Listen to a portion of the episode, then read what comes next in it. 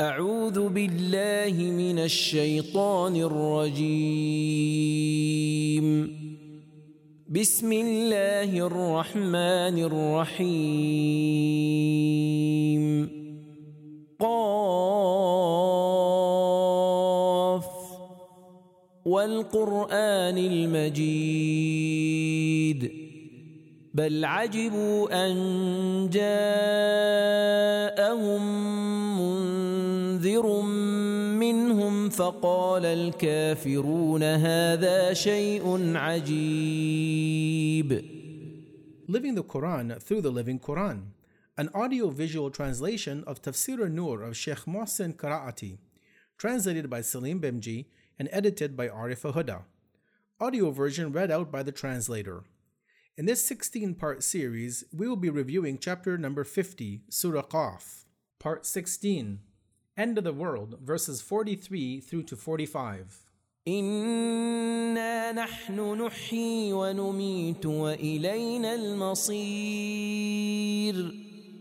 يوم تشقق الأرض عنهم سراعا ذلك حشر علينا يسير نحن أعلم بما يقولون وما أنت عليهم بجبار فذكر بالقرآن من يخاف وعيد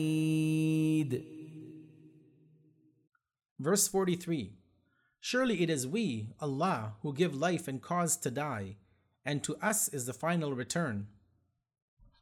Verse 44 On that day the earth will be rent asunder away from them, and they are hurrying out of it, and they will come to the meeting place.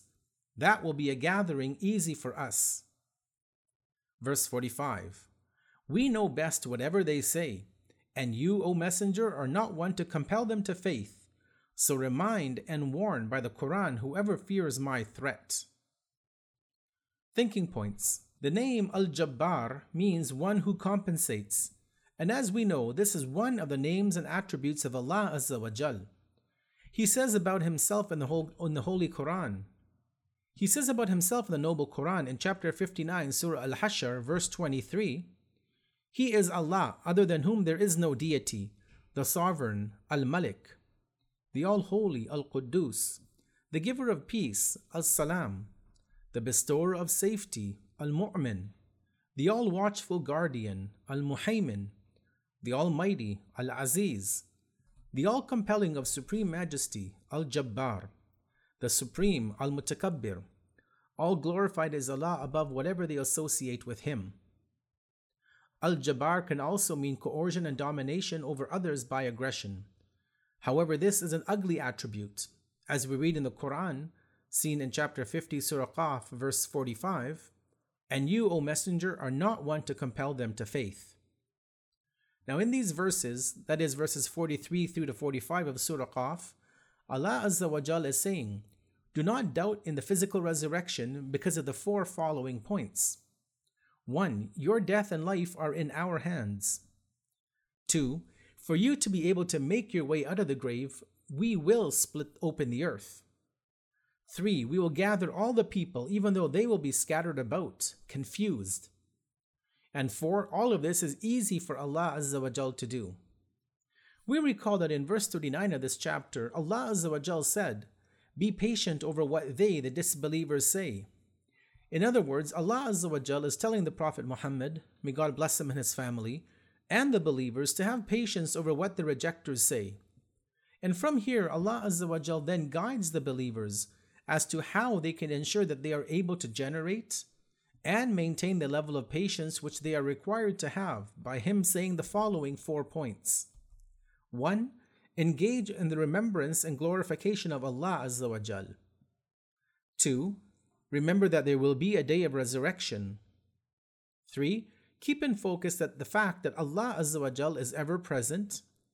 And 4.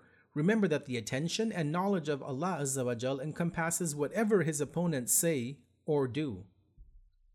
Now, to conclude our brief review of this chapter of the Noble Quran, let us remember that the beginning of this chapter was dedicated to taking an oath by the Quran, and the end of the chapter is dedicated to reminding the believers to focus on and to keep the Quran in the forefront of their lives. Takeaway messages 1. Other than Allah Azza wa no one can revive the dead nor give life to someone. 2. When a person constantly remembers that everyone will eventually return back to Allah Azza wa Jal, this will increase a believer's ability to bear the difficulties that they face in this life with patience and perseverance. 3. The duty of Prophet Muhammad, may Allah bless him and his family, was to propagate the religion, not to impose it on others. 4. The focus of religious propagation should be the Quran, as it is the best means of the remembrance of Allah Azza wa Jal, His teachings, and the responsibilities that we are obligated to implement. 5. The in depth, logical, and innate nature of the Quran is sufficient for people to accept it, and there is no need for compulsion. If people do not accept Islam through its logic and the fact that its teachings are completely in line with human nature, then nothing will bring them to the true path of Islam. 6. A person who is afraid of the day of resurrection is one who is willing to accept religious guidance. 7. The truths of religion lie within a human being, and thus only a reminder is needed to awaken that which has become dormant. The word which the Quran uses time and time again, including in this section of verses, is dhikr, which means reminding a person about something which one has forgotten. And point 8 to conclude the commentary of chapter 50, Surah Qaf, states Even if the best orator and lecturer was to speak to a person who does not accept the day of resurrection, they would not be able to move them to accept Allah Azza wa and the teachings of the faith.